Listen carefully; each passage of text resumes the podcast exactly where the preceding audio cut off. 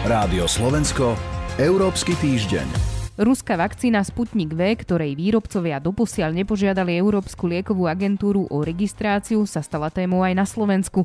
V piatok popoludní, keď reláciu nahrávame, to vyzeralo tak, že k nám na teraz nepriletí.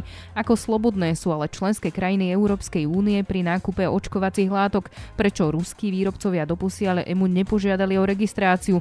To je niekoľko otázok, ktoré rozoberieme so Zuzanou Gabrižovou z portálu Euraktiv. Dobrý deň. Dobrý deň. A pri počúvaní vás víta Sonja Vajsová. Európsky týždeň.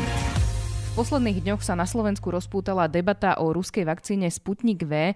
Teraz keď odhľadneme od tých e, rôznych vedeckých procesov a tak ďalej a pozrieme sa na to, že aké možnosti má členská krajina Európskej únie na to, aby si vlastne zabezpečila vakcínu. Princípe v tom ideálnom scenári prechádzajú všetky liečiva pre humánne použitie v podstate aj pre veterinárne cez schvalovanie na európskej úrovni, to znamená cez Európske, Európsku liekovú agentúru. Toto je štandardný proces, ktorý sa využíva, využíva bežne. Čo sa ale dá urobiť? V princípe je to to isté, čo urobila napríklad Veľká Británia koncom minulého roka s, s vakcínami e, napríklad od firmy Pfizer BioNTech je, že existuje možnosť pre členské štáty využiť naozaj taký veľmi mimoriadný schvalovací, schvalovací mechanizmus, ktorý môže rozhodnúť na národnej úrovni. Hej.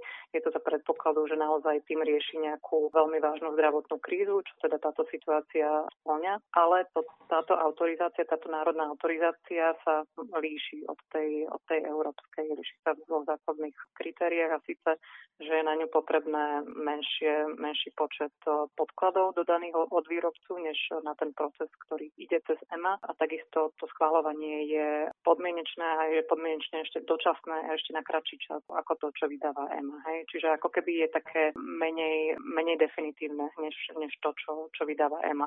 Ale teda členské štáty túto možnosť majú. Majú a napríklad ju využilo teraz nedávno aj Maďarsko. To je vlastne ten istý proces, ktorý ono použilo, o ktorom ste teraz hovorili. Áno, presne tak. Je to tento proces, kedy vlastne tá vakcína prejde schvalovaním len u národného liekového regulátora.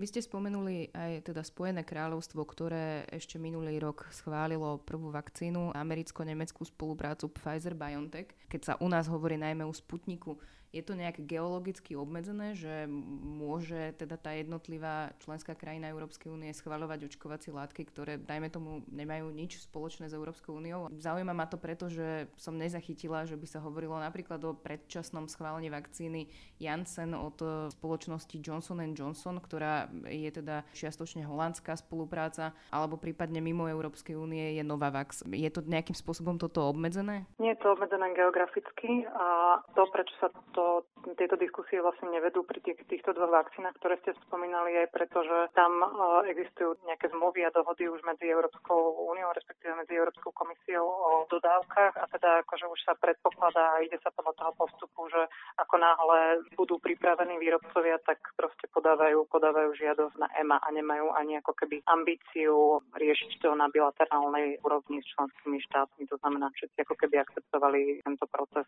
a nemajú pocit, že tým môžu možnosť akože čokoľvek urychliť, lebo to, to schváľovanie cez EMA pôjde tak či tak a je malo pravdepodobné, že by, bolo, že by ten proces aj dodávok bol, bol rýchlejší akýmkoľvek iným spôsobom.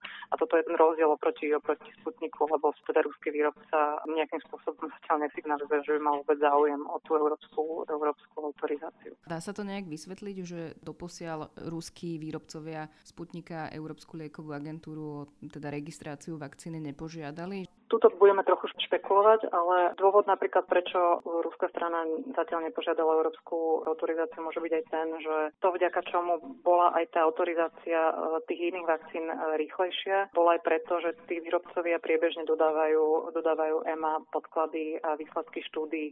To znamená, to potom vo výsledku môže urýchliť ten schvalovací, schvalovací proces, ktorý je tiež neštandardný, treba povedať. Hej, a toto zjavne uh, ruský výrobca uh, neurobil. To by teda v prvom rade mohlo predlžiť ten proces a to zjavne nie je cesta, ktorou sa chce vydať. Zjavne je to cesta skôr teda vyhľadávania záujemcov medzi členskými v radoch členských štátov na bilaterálnej úrovni. No a ďalší faktor je ten, ktorý aj vlastne spomenula Ursula von der Leyen, kde vlastne povedala na to, že tým, že aj ich výrobné kapacity sú mimo Európskej únie, tak by súčasťou toho schvalovacieho procesu chcela byť vlastne inšpekcia tých výrobných zariadení. Čiže toto je možno ďalšia vec, ktorá teoreticky, opäť špekulujem, e, ruských výrobcov odrádza od tejto vy ste spomínali aj to, že istým spôsobom im vyhovuje možno bilaterálne rokovať s jednotlivými členskými krajinami. Čo to potom môže medzi nimi a teda v Európskej únii spôsobiť, ak niektoré tie krajiny sa rozhodnú pre ruskú vakcínu a nemusí to byť iba ruská vakcína. Videli sme, že v Maďar- Maďarsko používa aj čínsku vakcínu, alebo teda chce používať. Čo to môže spôsobiť, že tie krajiny obchádzajú ten vakcinačný program Európskej komisie? Je to možno nejakým takým znakom aj do istej miery možno politickej, politickej nedôvery, ale sú tam dva také, akože, dve také pragmatické, pragmatické veci a jedna z nich uh, je napríklad tá, že v zmluvách, ktoré uzatvára s výrobcami Európska komisia, je klauzula, ktorá hovorí, že právnu zodpovednosť za akékoľvek uh, problémy alebo vážne nežiaduce účinky tých vakcín zodpoveda, zodpoveda výrobca a nesie aj prípadné náklady s tým spojené, ako napríklad náklady za prípadné očko, odškodnenia ľudí, ktorí by mali ako vážne následky priamo spojené s vakcínou. Pri rokovaniach na bilaterálnej pôde, ako keby to, toto nemusí byť na stole, respektíve tá členská krajina nemusí byť v stave vyrokovať niečo podobné. Je to napríklad cesta, ktorú opäť išla napríklad aj Veľká Británia, hej, za tú cenu väčšej rýchlosti, takisto prebrala na seba zodpovednosť za to, že tie vakcíny budú bezpečné. To znamená, že keby bol nejaký problém s Pfizerom alebo AstraZeneca, tak zodpovednosť za to nesie britská vláda, nie. Aj to je napríklad rozdiel medzi tými tými, medzi tými zmluvami, ktoré uzatvára EÚ a ktoré uzatvára, uzatvárala Veľká Británia. Takže otázka právnej zodpovednosti napríklad e, môže v takýchto prípadoch vyvstávať. Môže to vyvolávať aj nejaké také napätie medzi členskými krajinami, že teda sa rozhodnú obísť ten systém? Medzi členskými krajinami ako takými možno ani, ani nie, ale akože asi sa nedá úplne odliadnúť od toho, že tu reálne prebieha nejaká informačná vojna minimálne, hej, zo strany Ruskej federácie, že tu naozaj je snaha istým spôsobom podkopávať jednotu eh, Európskej únie a toto môže byť zneužité ako jeden, jeden zo spôsobov, to znamená tá, táto vakcína. Teraz odlenúť od toho, že ak, aká kvalitná je, ako bezpečná je a ako efektívna je, ona naozaj sa môže ukázať, ak teda niekedy prejde relevantným certifikačným procesom, ako, ako bezpečná a efektívna, to je úplne v poriadku a za takých podmienok nie dôvod ju, ju aj v európskom priestore nepoužívať. Ale kým to tak nie je a je, je s ňou spojené veľa otázok a viac nejasností než, než transparentnosti, napríklad aj pokiaľ ide o jej použitie v samotnom, samotnej Európskej federácii, tak samozrejme je to, je to problém a nedá sa tváriť, že sa o tom za takýchto podmienok dá úplne rozhodovať bez nejakých geopolitických úvah. Uzatvára Zuzana Gabrižová. Ďakujem za rozhovor. Ďakujem veľmi pekne. Počúvali ste Európsky týždeň, pripravili ho Sonja Vajsová a portál euraktiv.sk. Rádio Slovensko, Európsky týždeň.